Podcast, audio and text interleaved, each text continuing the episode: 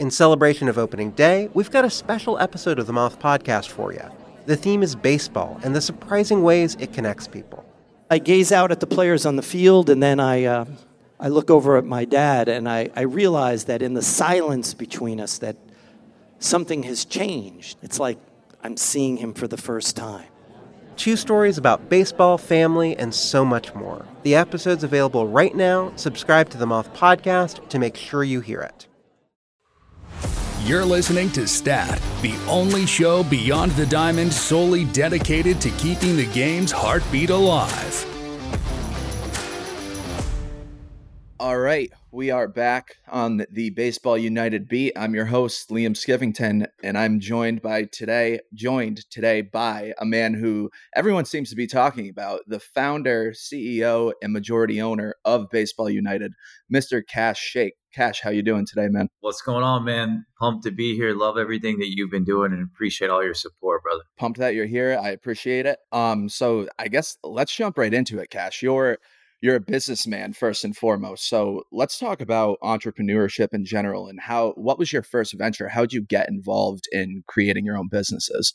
You know, I actually started my career, Liam, at Procter and Gamble, um, the largest consumer products company in the world. I was a, a, a soap and detergent salesman for for a while on the Tide brand and Old Spice. Um, you know, slanging some deodorant and and uh, got a chance to build brands and learn from great people for for 10 years the first 10 years in my career and uh, it's amazing amazing company a really a leadership factory teaches you about principles and values and and obviously the core tenets of marketing and brand building um, so i was able to do that for for a while the last three years of my career at procter and gamble i actually spent international so i was leading a lot of our digital marketing our social marketing our new brand building um, in what we called low income markets. So that was all of uh, Latin America, South America, Eastern Europe, Africa, Asia, and the Middle East. And um, so I spent some time actually here in Dubai, where I'm at right now. Um, was here for about a year, living and working as a as a, an American expat here. Started to fall in love with the city um, back then, and then I really started to um, see the potential of the region, and that was ten years ago. Um, after after P&G, I spent a couple years at GoPro, uh, leading marketing at GoPro camera company. You know, in the early days, the first GoPro office was smaller than uh, the little office that I'm in right now. It was a little white cottage on the edge of the Pacific Ocean in Half Moon Bay, California. Um, but after about a year, um, we we grew it into a billion dollar uh, company, the fastest growing camera, camera company in the world. We moved our offices to Silicon Valley, and um, you know the company was off to the races back then. And it was a great um, experience and learning environment for me to see the difference between the corporate world that I came from, and even though I came from one of the best companies on the planet, to go from there to GoPro um, was like going from you know Hawaii to the North Pole, you know, was so different. And uh, you know, the the the muscles that you need, the mindset that you need, the energy, the culture is so different in a startup environment. And I got a taste of it at GoPro. To be honest, those guys had already done most of the hard work before um, you know i had come on board i was just kind of helping us in the growth phase but i got a little taste of you know the jungle like i call it uh, because I always say, like, the corporate world, and again, I say this with all due respect, but the corporate world is more like the zoo, you know? Um, you're the same animal. Like, if you're a lion in the zoo, you're the same animal, but you know each meal that you're getting. You know, you're getting your breakfast at 9 a.m., your lunch at noon, dinner is at 5. You know, when you're getting your bath, you know the the confines and and the surroundings really well, and you just traipse around your little square perimeter over and over. But when you're out in entrepreneurship, it's the full on jungle. You know, you got to hunt for yourself, you got to kill for yourself. You don't know where you're going to be the next day, you don't know the environment, the path's different. Every day there's a new challenge because you're out in the wild. Um, and, and that's what I got a taste of at, at GoPro. And then I end up leaving GoPro uh, to start my first company called Be Somebody, which was a media platform focused on inspirational content, uh, focused on underserved communities. Um, grew that for a while. Um, had a great, great learning experience. Tons of ups and downs. Some very high highs, some low lows. Like getting my ass kicked on Shark Tank in 2016, and then um, going head to head with my boy Mark Cuban.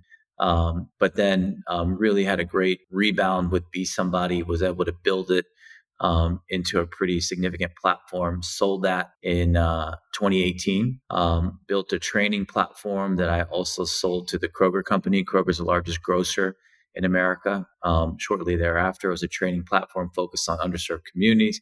Sold that um, a year later, and then I uh, started my agency BSB, which is um, now one of the fastest growing marketing and sports marketing agencies in the Midwest of the U.S and um, you know started building from there. Um, had, had a one or two clients to start with. Now we've got a little over a dozen clients. Built out a sports practice. Became an agent because I love um, sports and thought we could represent athletes better.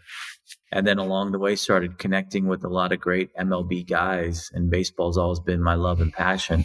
And um, from there, you know, kind of jumped to this journey that we're on now. So you mentioned the ups and downs of entrepreneurship, quote, getting your ass kicked on Shark Tank. What was that experience like for you, Kash? Because so many entrepreneurs go through this. They're told no by prominent people who are um, have accomplished more professionally than them at that point. What is that like, and how do you how'd you leave Shark Tank? Like, what what was going through your head? Well, you know, I mean, any anytime you're trying to build something, um, whether you're on Shark Tank or talking to your, you know, your cousin, um, or your neighbor down the street, most people will tell you all the reasons it won't work. You know, most people project their own fears and insecurities onto you. Um, you rarely ha- have a conversation when you're having an idea about something where everyone you talk to is like, hell yeah, that's amazing. Like you, you can go do it. Um, you know, people tell you, don't you know, 90% of startups fail? And I would, I would always be like, well, what about the 10% that don't, you know? And um, so there's a there's an amount as an entrepreneur, uh, an amount of personal belief that's required and necessary, you know, in yourself and in your dream and the vision that you have. Um, you know, one of my favorite quotes in life is a Michelangelo quote. It's I saw the angel in the marble and I carved until I set him free. And it's really about vision. It's about seeing something that most people can't see or don't see you know, most people see a big block and you see something beautiful in that block. And as an entrepreneur and as a creator and a builder, anyone with the dream, you pick up the chisel and you start chiseling away at that thing. While most people are like, what the hell are you doing? You know, there's nothing there. But soon over time, as you start getting a little bit further along, a little further along, start chipping away, chipping away, close one deal, make one thing happen, you know, get your first sale, all those things. And people start to see a little outline of the wing, you know, they start to see the, the angel coming to life. And then the funny part at that point, everyone's like, Oh, I knew you were going to succeed. I always knew, you know, Kash, that idea. I always knew from the beginning that's just kind of how life is and people are. So, you know, for me, Shark Tank was the most epic stage to kind of fall flat on your face on, to be honest with you. And it was a painful experience when it happened because, um, you know, I got 60,000 emails in a 48 hour period, not even talking about Twitter, DMs, anything like that, but 60,000 emails, about 42,000 telling me I was the dumbest. That's the G rated version, dumbest dude that's ever been on Shark Tank. So like I was I was like I mean I I honestly cried afterwards, you know, because um and it's a long story about Shark Tank. I've told a, a lot of times, but you know it's reality television and there's 18 contestants usually a year and nine people got to get a deal and nine don't and you all go to auditions together you go through a bunch of processes and they tell you who wants a deal who doesn't? You don't people who don't want a deal is because you've got like other investors and all that so i knew i wasn't going to get a deal because we didn't actually want one but I thought I'd outsmart the system and I'm a pretty good speaker and we had a great, you know, plan. And I thought I was going to put on a little show, get some free marketing, but they were like two steps ahead of me and they're, they already had a caricature they were going to, you know, execute. So it didn't work out well. And, um, and that was a painful experience because, you know, um, you know, it was embarrassing and it's also, just a, a, big letdown because what I thought it was going to do, which was going to get us a lot of marketing exposure for the company, um, turned out to be negative. And, uh, at that point, anybody that was on this ship pretty much jumped off the ship. And it was just, you know, my mom, my, my, my brother, and, you know, one or two other people that hung around. And it was a, it was a humbling experience. And, it, as I was mentioning, it, it was just kind of magnified of what you hear often that when you're trying to build something. This one was on a stage of millions of people watching. That, by the way, my episode became the number four ranked and most watched Shark Tank episode of all time. So it's been rerun 33 times, dude. 33 times. And what's crazy is in the, you know, I'm every time my IG starts blowing up, I'm like, oh shit, they must have run a Shark Tank rerun again. Mm-hmm. But that was in 2016, man. And in the early days, for the first three years, people would talk like hella shit, you know, when they saw it, like, oh, you're an idiot, whatever. Then I sold the company and, you know, had a pretty good exit. Start, started changing a little bit. Then I started building another company. Then we built the agency and now we got Baseball United. And nowadays everyone's like, dude, you were awesome on Shark Tank. They totally screwed up. And, you know, that's just how the mob is, man, and how the crowd is.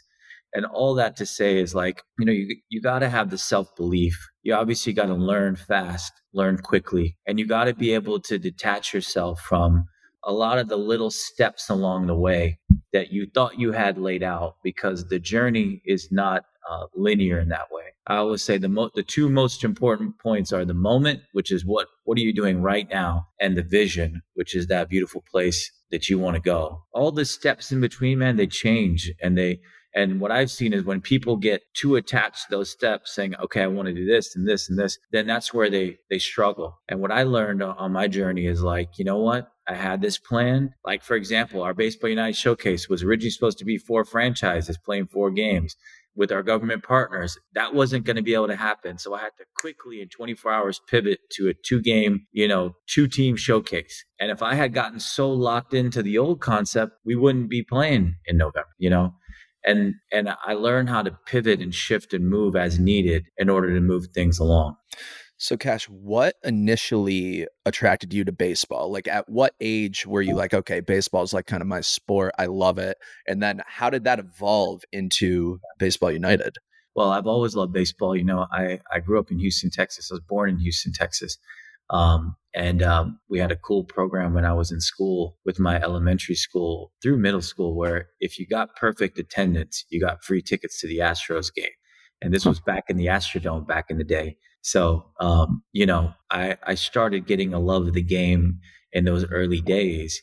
I played T-ball, um, and my T-ball team when I was five years old, we actually won the state championship. There's actually a T-ball state championship in Texas, and we won so I kind of got infected with the with the love of the game there, and then I was just trying to. It was my main motivation to get perfect attendance, so I would get four games I could go to, and I, you know, and those four games that I got to spend in the Astrodome, Astrodome growing up each year from you know first grade all the way to sixth grade were the highlights of my year, and you know, and um, you know, I know I got a baby face, but I'm four, I'm 44 years old, you know, so like that was back in the day in in in the 80s when you had you know Glenn Davis and and Billy Doran and Kevin Bass and all these guys playing for the Astros. 86 is when I really started to fall in love with the game was when the Astros and the Mets were playing in the playoffs. You know, it didn't turn out well for my from for my Astros, but it was an amazing, amazing playoff run and experience and just fell in love with it, man. I played it all the way through, you know, up and up through high school and um, had a little growth spurt. I'm I'm I'm six four. Had a little mini growth spurt, and then switched more to basketball and played basketball through you know college and growing up and things like that. But baseball was always my my my first love, and um, that's been that's been in one of the coolest parts of this journey of being able to do something that you love with people that you care about. You know. Two part question, Kash. Uh, first part. So the '86 Astros. Who was your favorite player on that team? You know what? I love Mike Scott. Mike Scott pitcher Mike Scott. from the from the Astros. Do a no hitter. You know, you know, I think Astros Hall of Famer now officially. Yeah. So um, he was a great, great player. But I love everyone on that team, like Glenn Davis.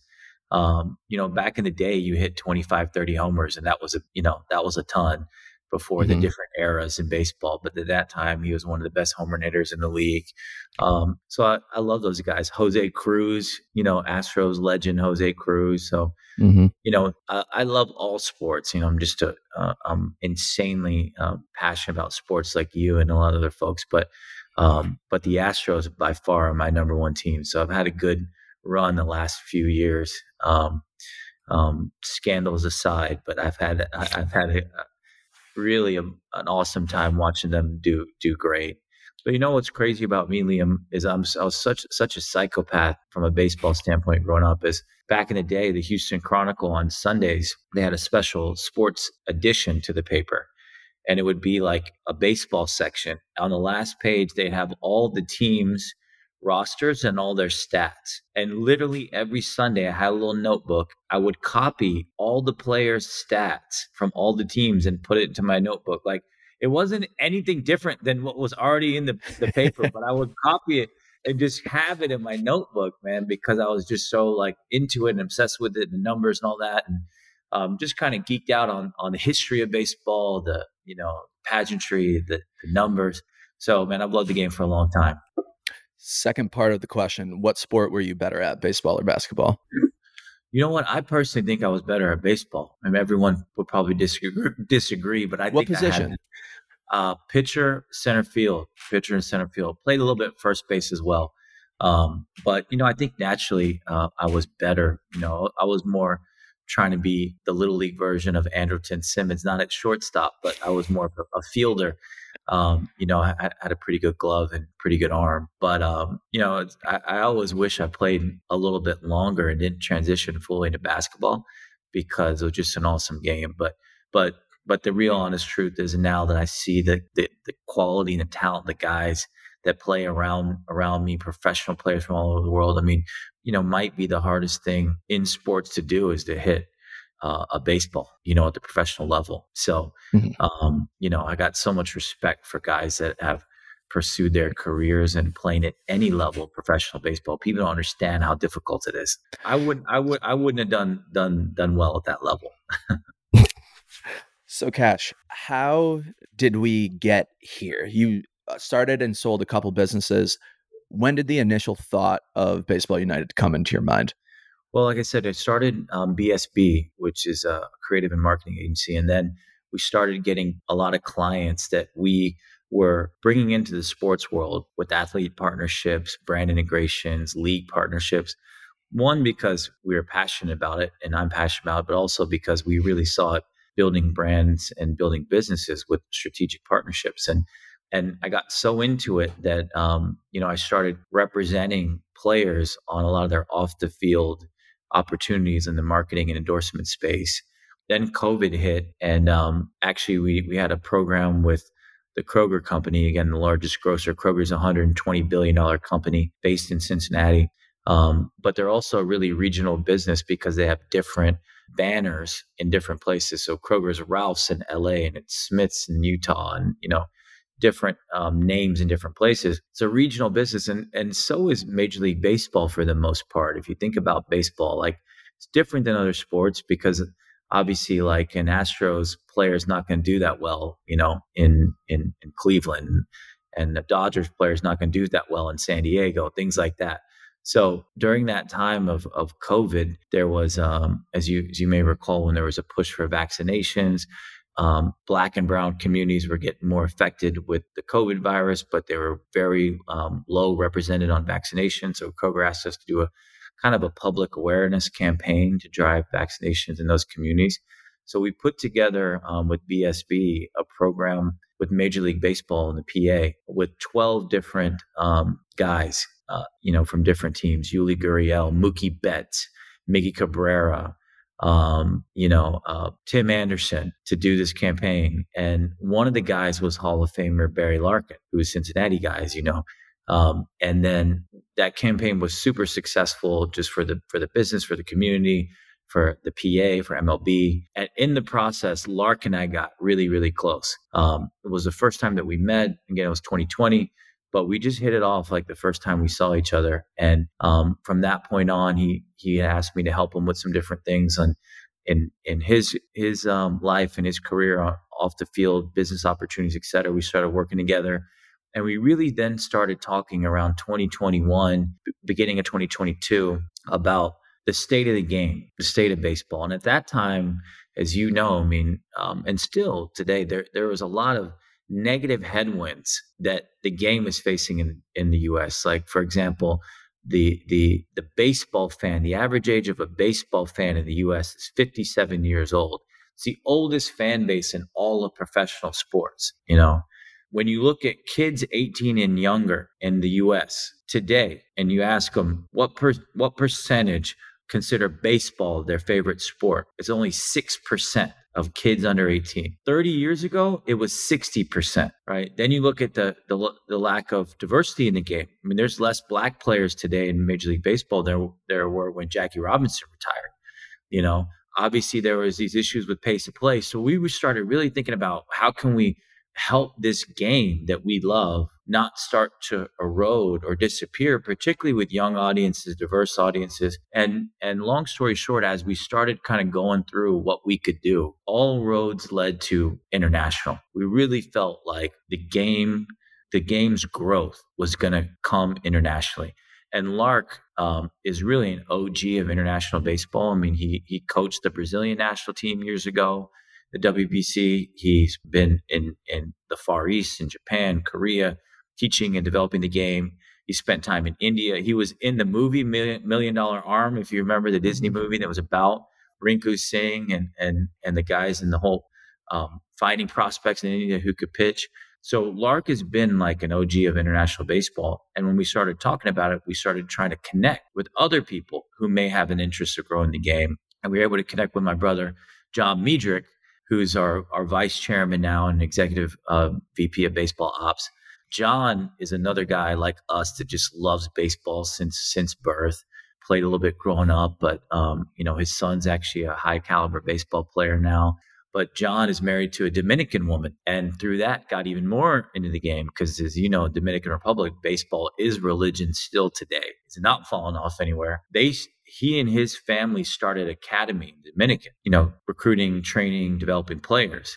And mm-hmm. through that, long story short, they they had a connection to Mariano Rivera. So we were able to connect with Mo, which was an amazing, you know, experience for me to meet meet Mo and talk to him about growing the game and the potential and long story short, myself, John Miedreich, his brother Warren Miedreich, Barry Larkin, and Mariano Rivera came together to build Baseball United. And and the idea originated when we said growth was international. We started by saying, mm-hmm. look, there's a region of the world in the Middle East and South Asia that's got 2 billion people. A billion of them are cricket fans. So it's truly the bat and ball epicenter of the universe.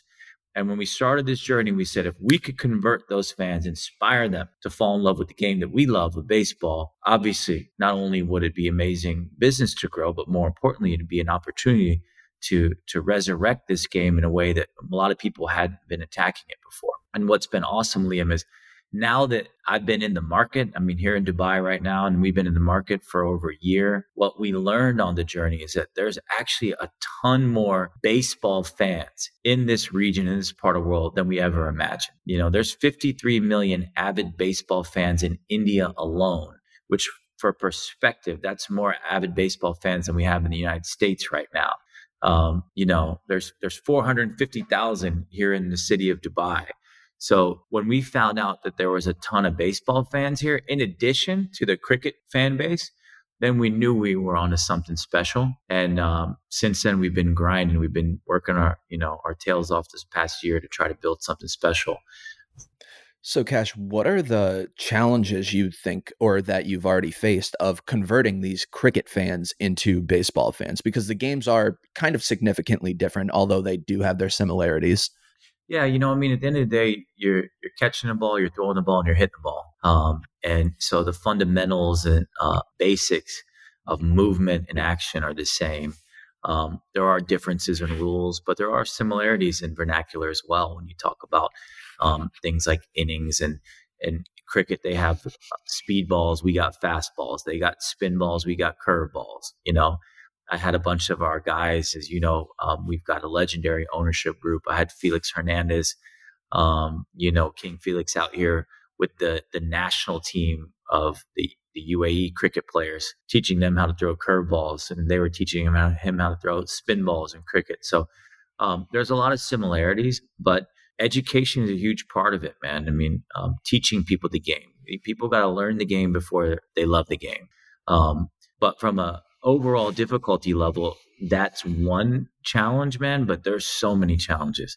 You know, a lot of people ask me, Kash, this feels like such a great idea. How how come nobody's ever done it before? Like, why hasn't anybody tried this before? And the and the honest truth is, it's because it's so hard. The barriers to entry to do something like this are insane. You need multiple government partnerships. You need a full understanding of culture and, and nuance in a whole different part of the world. There's rules and regulations and permitting that are very different from back home in the States, you know, that we're used to. It's not as easy to start a business. It's not like you and I go on a LegalZoom and we create our LLC in 45 minutes, you know? I mean, there's so many things you got to do just to get the infrastructure right, you know? But everything that we're doing we're doing and building from scratch. Broadcast, there's no camera crews, there's no production companies that ever shot baseball before here. Even knowing how to follow the ball is a whole new teaching and learning experience that we have to train and teach people. Nobody's called the games out here. We have to teach and train that, you know?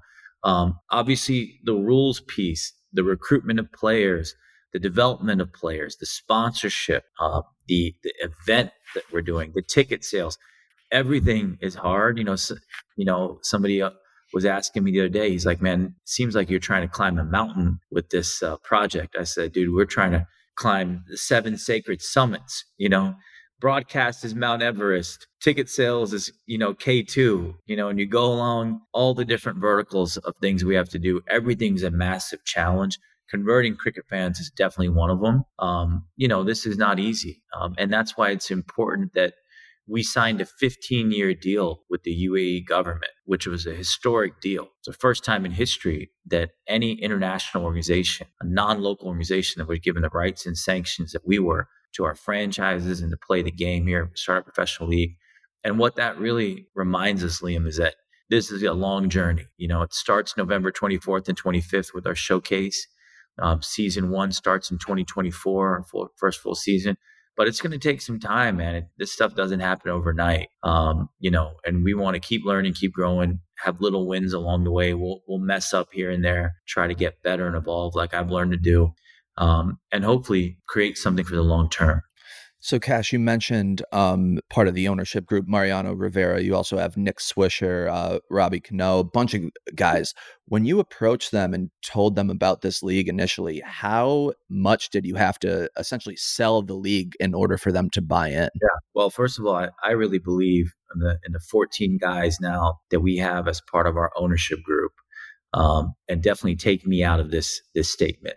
But our our MLB ownership group I believe is the highest pedigree ownership group in all of professional sports. Like I would challenge anyone to to find an ownership group that has legends of that caliber that played the game at the level these guys played it that are now have put their own dollars into it and are, are part of the the ownership suite.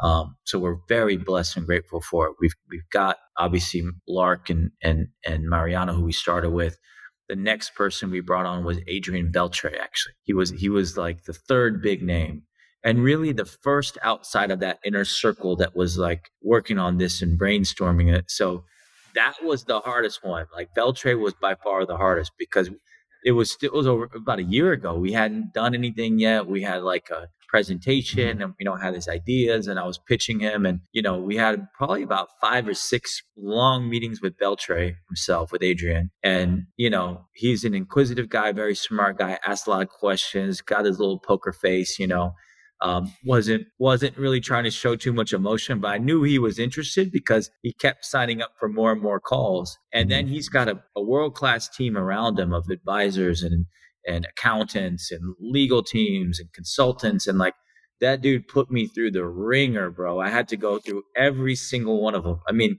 literally, that was an insane process. Uh, you know, very on a one to 10, it was definitely a 10 out of 10 difficulty to, to try to close Mr. Beltre. But once we did, which thankfully we did, it really um, was really the first big milestone outside of our kind of founding group because um, Adrian is not only um, a legend, maybe one of the best, if not the best third baseman of all time. um, on the field, but he's so respected off the field as a leader, as you know, a clubhouse guy, as someone that does things the right way, who makes smart decisions. So when we closed Beltre, then we quickly got Elvis Andrus in, uh, on board, who was his you know double play combo down in Texas when they played together, and in it and and actually they're both probably loving it right now because the Rangers are one game away from World Series as you know, those guys played in back to back World Series back in the day. Unfortunately, they didn't have a chance to win one. So I know they're really excited. And Beltre throughout the first pitch of game two, um, you know, just uh, just this past few days ago. But we got Elvis Andrews, and then we got Felix Hernandez, who Adrian played with in Seattle. And those guys, then once we had that momentum, then we started to grow. We we we launched kind of in some pretty big ways.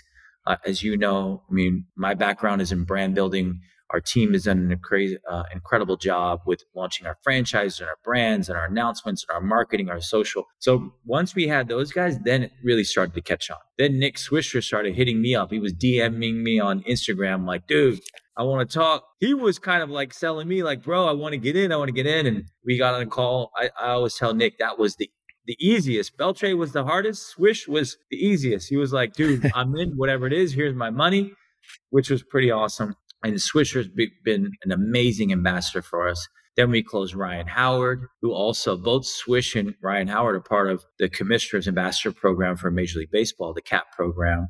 So that was pretty awesome because then we got a little bit more exposure into that group. We signed Albert Pujols as our global ambassador, took things to another level. And then since then, you know, Robbie Cano has been a huge, huge signing for us. We've got Bartolo Colon. We've got Matt Barnes, who's an all-star reliever down in Florida. We've got Shane Victorino. Robinson Chirinos. I mean, really the list goes on and on. And, and we're just so grateful and blessed because Without those guys, there's no way we'd be here. I mean, they've added so much credibility, so much respect, you know, so much class to our league. And they're not just great players, but they're just great ambassadors of the game, um, people that other people look up to. And we've got a few more guys that we're going to announce pretty soon here in the next uh, couple days. And uh, I kept, I thought we were done. I'm like, all right, we're focused on the showcase, but guys want to be involved, which is pretty cool. And, and, and we're really like a league that's been built by players for players, you know, which is pretty cool. Kash, so you mentioned how Nick Swisher kept hitting you up on Instagram. I'm going to assume that you have a lot of people at this point hitting you up trying to get involved. How do you like determine like this person's a fit, this person's not? You know what? That's the hardest part, honestly, dude. Um, and, and it's it's uh, something I'm really grateful for because if you told me a couple years ago, you know, Albert Pujols would be calling me four times a day with ideas on how we could grow the game, I would have been like, hell no, it'd be it would be a fantasy. Now I'm like, damn it, Albert's calling me again. You know, like he's one more idea today. So it's crazy how things evolve. Because and I love Albert, but you know, so many people are messaging me and hitting us up. I mean, for example, for players, we get over a hundred inbound requests on our website for players who want to play in the league. Um, we only need 50 players for the showcase. We have 1,800 players in our database already. So, um, kind of gives you an idea of the interest from a player standpoint. And that's one thing I feel the worst about because I wish we could give opportunities to all 1,800 players. But as you know, there's just limited spots. But um, which I'll circle back to because I think that's an interesting uh, conversation about why there's so many great players out there that that are looking for opportunities. But players, we got people who want to work in our front office, people that want to work in marketing, people that want to be part of our scouting team. Um, and the cool thing about it, man, is that we're going to have opportunities. You know, God willing, knock on wood, we perform well in the showcase. There's going to be a lot more opportunities at that level for a lot more people. We're still keeping this team um, pretty lean. It's kind of one of my um, company building strategies. I call it lean team of all stars, the least amount of people necessary to do great work. And we, we've got a lot less people than folks think about for what we're trying to tackle and do. Um, but once we prove the model, our showcase here in November is really a proof of concept for us shown that we can actually bring professional players, put on a professional game, host people in a stadium, broadcast it to the world. Once we do that, then we're going to be able to bring on more people, grow, probably bring on some more capital and really take things to the next level. But there's so many people hitting us up for that. And honestly, now so many people who want to invest or even buy franchises. We haven't even started selling our franchises uh, yet. So uh, I think everybody sees the angel and the marble now, you know, but um, we still got a lot of work to do, man. I wake up uh, with a little bit of an anxious feeling every morning, have trouble going to bed at night just because I know a lot of people are counting on us and, you know, we don't want to let those folks down. And um, it's hard. It's a tough environment too right now in the Middle East. As you know, there's a lot of stuff going on. Super safe here in Dubai, but um, you know the climate is a little bit tough. Um, and so there's a lot of challenges in front of us, but we're going to do our best to leave it all in the field and put on a great show in November. So, Kash, when you're having these meetings with potential new owners, bringing people into that group, is your and not, sorry, not to back up too much and kind of beat a dead horse, but is your pitch? Do you have the same kind of intensity mm-hmm. that you had on Shark Tank? Is that you, or was that kind of just like a, a bit for Shark Tank? You know, that was a little bit of a bit. I mean, that was part of the script. But mm-hmm. I mean, I'm a passionate dude, man. You know what I mean? Like I, I, I speak from the heart, and I think people, um, people, I think know that, and um, everybody that we've been able to connect with, um, I think has appreciated that. You know, um, I always say like my number one thing in life is actually not is not go make as much money as possible my number one thing in life is to do something I'm passionate about that makes a positive impact in the world. That's what I've been trying to do since I stepped out of the zoo uh, 12 years ago and I left the corporate world. Number two is to go do that and build it with people that I respect and I care about. And I love going to, to work with every day and be in the trenches with. And number three is to be successful doing it. And one piece of that success is a monetary success. Like, you know, everybody wants to be able to build something. And part of the scoreboard is financial. Um, but when I talk to to guys and we talk to investors, we really talk about it in that context. I mean, yeah, we want to go build a business that gets you return on your investment, and we believe we actually have a, a massive market opportunity here in a white space market we understand the verticals that we can drive some significant revenue in from our broadcast, sponsorship, ticket sales, etc. But we're not waking up every morning because of that. We're waking up because we love this game, because we want to grow this game, because we want to share it with people, because we understand this part of the world is on fire for sport. You know, we we want to build it the right way with the right people. And I honestly, Liam, spent a lot of time talking about that. Um, I talk a lot about just the international landscape and the opportunity and all the the research and all the learnings that we've done, you know, as Baseball United, uh, to to really assess the opportunity. I, I really believe that there's not many entities out there that know international baseball as well as we do. You know, we we've partnered with all the baseball federations in the region: um, India, Pakistan, Sri Lanka, Bangladesh, Nepal, Afghanistan. Palestine, Saudi Arabia. We built the, the federation here in the UAE. We've been on the ground in the markets. We've learned everything that we're doing. We're just about to announce a partnership with the Dubai Little League. We've been in the community events. We understand the national team structures. We understand the professional, um, you know, landscape as well with all the leagues around the world. We've got connections with more than a dozen professional leagues around the world, including, of course, Major League Baseball which we've got a great relationship on. So we really spend a lot of time on the market and the depth of knowledge and the passion that we have to unlock it. And it usually turns out well, man, when we have those conversations with other people who who feel that same way. Kash, what are some of the nuances? You mentioned your government partners. So like I want to start a franchise or a franchise want needs to be added to Baseball United. What are the hoops you have to jump through in order for a franchise to be approved? Oh man, I mean that's a that, that's a conversation we got to have over a couple bourbons somewhere else. You know, okay. not on. We can't document all of it, but I mean, it, look, is is difficult. You know, Nick Swisher said it said it best the other day when I was talking to him. He's like, "Man, it's not our home turf, so it's not our rules, and we have to we have to understand it and learn." Um, you know, there's a lot of things here that um, can change quickly, and, and in a way, you know, from an investor standpoint, that is a risk, right? People are sometimes a little bit scared. I think the people who we had great conversation with that didn't invest were a little bit hesitant in investing because we're working in a part of the world that they don't know and that we don't fully, we haven't fully mastered yet. You know, I know this place a hundred times better than I did a year ago, though, and we're learning fast. And I'm our majority investor as well. So, like, you know, even myself putting in my own hard earned money, and you know, I I, I was broke in 2016 after Shark Tank. You know what I mean? So everything that I earned, I, I really earned um, building with my bare hands. And um, so it means a lot that I've invested as much as I have in, in Baseball United. Um, and I understand the risk as well. And part of the risk are you have to be able to navigate the culture, the governments, the environments. The great thing about it though is that the folks out here and leaders out here, they do want to to grow. They do want to embrace sport, you know. Sometimes they work at a different pace or a different kind of context or cadence than we do that we're used to. Because in America, we're used to just like boom, boom, boom, boom, boom, you know.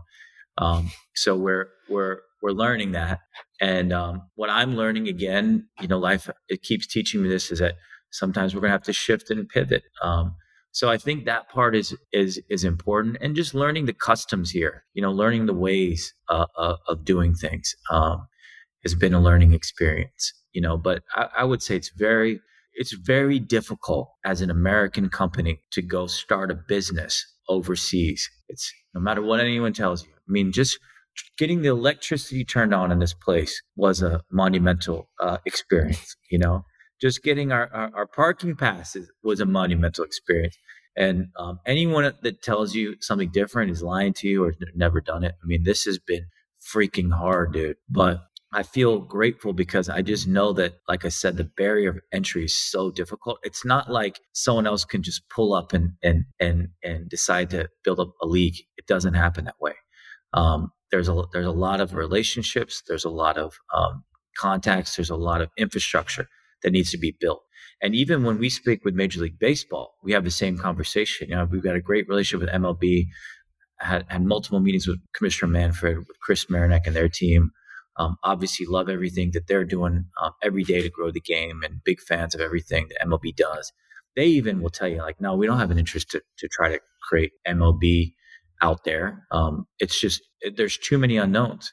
But they're like, if you can crack it, then we'd love to partner with you. You know, and mm-hmm. and that's what we're we're trying to do. We're trying to be the tip of the spear to crack it out here, um, and hopefully then open up a lot of opportunities for a lot of people and a lot of organizations.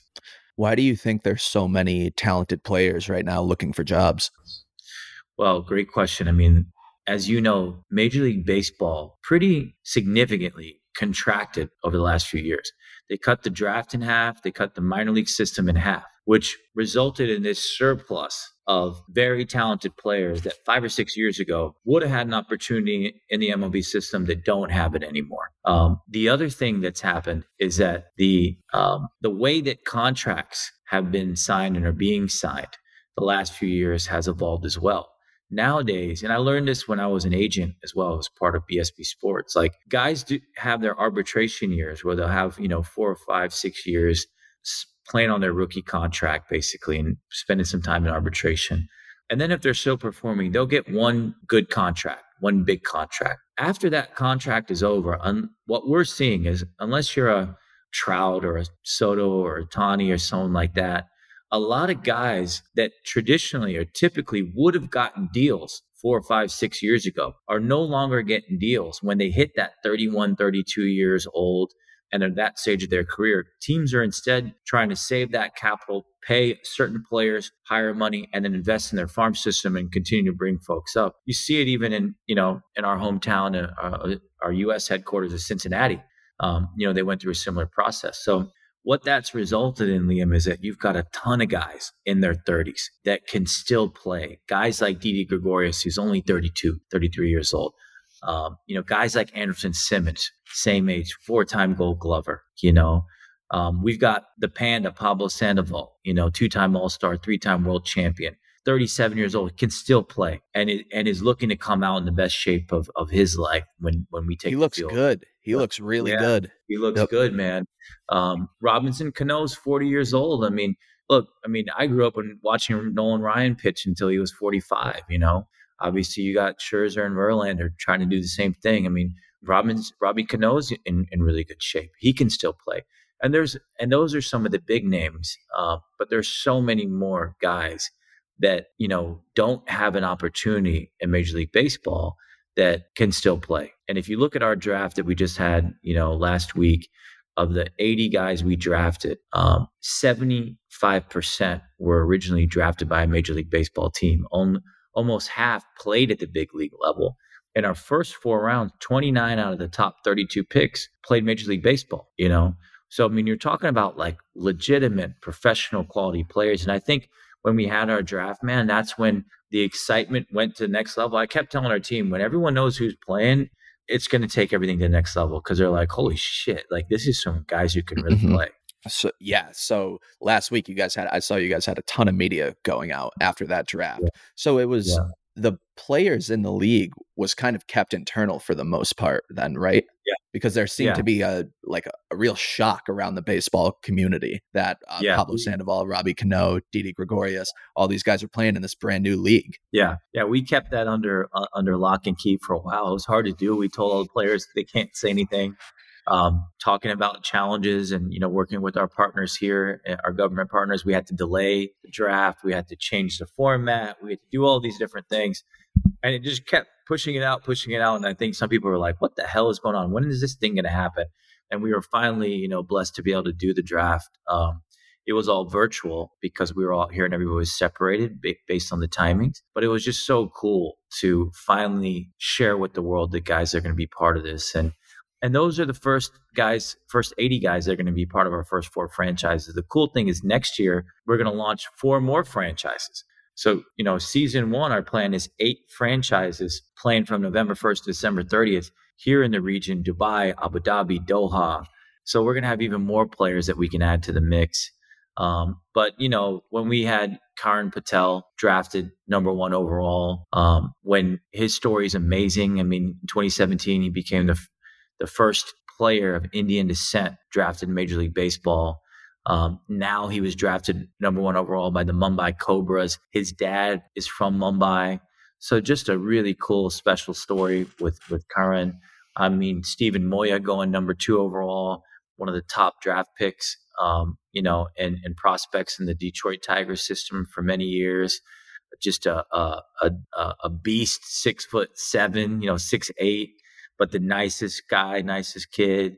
Um, of course, when we had Big Sexy drafted, you know, Bartolo Colon drafted 16th overall, second round. Um, you know, everybody. I mean, talk about a gentle giant that like has a virtually unanimous approval rating, 100% approval rating. Like everybody loves Bartolo. Um, that's what's pretty special. I saw some comments where guys like, "Oh man, this is." This is old timers league. You know, it's where the, where the old guys go to play, and which is funny. And, and really, the reality is, it is an opportunity for guys in their 30s to, to extend, expand, and evolve their career. I mean, that's that's a strategy of ours. But when you actually look at the numbers, man, because again, as you know from my childhood, I'm like a numbers geek. Like the average age of a major league baseball player is 29 years old. The average age of the players that we drafted is 31. So it, it's it's about the same but we are giving guys more opportunities, um, particularly those guys that have performed, you know, previously in their career. So, Kash, as we begin to wrap up here, let's talk about the showcase. Tickets are on sale November 24th, 25th is the showcase. Tickets are on sale at baseballunited.com right now. Is that correct? Yep. Showcase is going to be a, a massive, massive event, um, huge milestone for professional baseball, for baseball across the world. The first games ever in the Middle East, first professional games ever in the Middle East and, and, and the subcontinent. Um, two games, two game series. Baseball United All Star Showcase, our Baseball United East All Stars versus our West All Stars. Opening night, Bartolo Colon is going to be on the bump, taking the taking the mound against Jair Jurrjens, another amazing player, former All Star. That's part of our our team. It's going to be an awesome experience um, playing at Dubai International Stadium. Um, tickets are on sale. You know, this this market I'm learning and I've been told it's more of like a Miami type market. It's a late buying market. So I'm like looking at ticket sales like, all right, guys, I'm getting nervous. We gotta sell some more tickets, but but you know, we want to get as many people as we can in the stadium just to experience it, man, because it's gonna be kind of a traditional baseball experience. You're going to have your hot dogs, you're going to have your popcorn. We're going to have the seventh inning stretch. We're going to have the national anthem of the UAE and the USA. You know, we're going to have all those ceremonial things that a lot of us take for granted back home. But just talking about it and telling you about it, man, it gives me goosebumps because it's never happened here before, and it's truly history. I know you're going to be there too, which I'm pumped about, mm-hmm. which which is going to be awesome. You know, just to have great content creators, baseball leaders like yourself out there experiencing it. Um, but yeah, man, we're trying to sell as many tickets as possible and just really get as many people into that stadium as we can. Well, I'm super pumped to be there. And uh, once again, I appreciate the opportunity to go out there. I cannot wait to cover the sport out there and just honestly just experience Dubai and the culture and everything. Um, so, Kash, what does a successful showcase look like to you? Oh, man. Well, you know, I'd love to have, you know, the stadium holds 25,000 people, the lower bowl's 10,000, um, about 9,000 sellable seats if we filled half those 9,000, it would be a success. It'd be a big success, honestly, because that doesn't typically happen out here. It's not what we're used to 42,000 people at Minute Maid Park. It's not what happens. We're, when we talk about challenges, another shift, like people aren't used to going showing up in droves to sporting events like that out here. So that would be a monumental success. And that's what we're trying to do from a just environment, ticket sales, fans and stand standpoint. But other than that, man, I mean, look, we're going to be broadcasting around the world Japan, India, Bangladesh, Sri Lanka, back home in the States, Europe. I mean, people are going to have a chance to see the game whether they're here or not. We want to put on a great show. We want to uh, enable people to see a good, fun competition. It's going to have that all star weekend vibe to it. Um, we got some cool new rules we're going to be introducing and sharing pretty soon, the next couple weeks that are going to be fun. Not not full on banana ball. We're not we're not going to be doing cartwheels mm-hmm. or you know the Macarena or anything like that. But we are introducing some things to drive some excitement and you know just playing the games, man. When that first pitch is thrown, um, I know I'm going to be pretty emotional, and and and hopefully you and other other folks will be too, because we're all going to be part of history. You know, we're all going to be part of something that's never been done before, and. I tell my team every day, we have a generational opportunity, truly a once and a generation opportunity to do something that's never been done before. Create a whole new sports league, introduce a whole new sport to an entirely new part of the world that's yet to experience it. And it's going to start with the showcase on November 24th and 25th. So, my last question for you, Kash, before I let you go here the next five years, what does Baseball United look like? How does it evolve? Well, like I said, there's probably going to be a billion changes and pivots and shifts along the way because uh, that's just how it goes. But you know what, what we're looking to do is have um, you know continue to grow and add franchises across the region. And we you know our goal is to be the most successful international professional baseball league in the world. We know MLB is the gold standard, and um, you know that's the the aspirational place for anybody that picks up a, a bat and a glove. But we want to be the number one international baseball league in the world. And we got our work cut out for us because there's an amazing um, list of great international leagues um, in with the NPB in Japan, with KBO in Latin America. Um, but you know what what I see in five years is I see 12 to 14 franchises playing in six to seven countries, um, playing November through February, still in that winter ball typical winter ball timing but not really a winter ball league. I mean, more winter ball by uh, climate restrictions because if, you know March to October is pretty damn hot out here. So I don't think we want to send guys out in 120 degree weather. But you know, until we have dome stadiums, we'll probably be playing February, you know, November to February as we start to really ramp up. And you know, I just see the game really picking up and growing here. I mean, the fan base is a highly educated, um, you know, highly active fan base already and it's just starting to grow. And people are looking for the next big sport. And and and you know it being america's pastime baseball being america's pastime um, it's pretty cool because when i talk to kids in india kids in pakistan etc um, they're inspired by that and they aspire to be connected to that. And for us to be able to now be on the ground teach them the game at our grassroots level, but also have a professional league now with franchises in their backyard, with players that look like them that they can aspire to, and players that are some of the best in the world from all over the world. You know, we've got 20 different, 20 plus countries represented on our rosters. Um, that's going to be cool. That's going to be special. Kash Shaikh, I really appreciate you joining today, and I can't wait to talk to you in Dubai. We'll see you soon. Thank you, brother. Appreciate it. Stat, where the game's heartbeat never fades.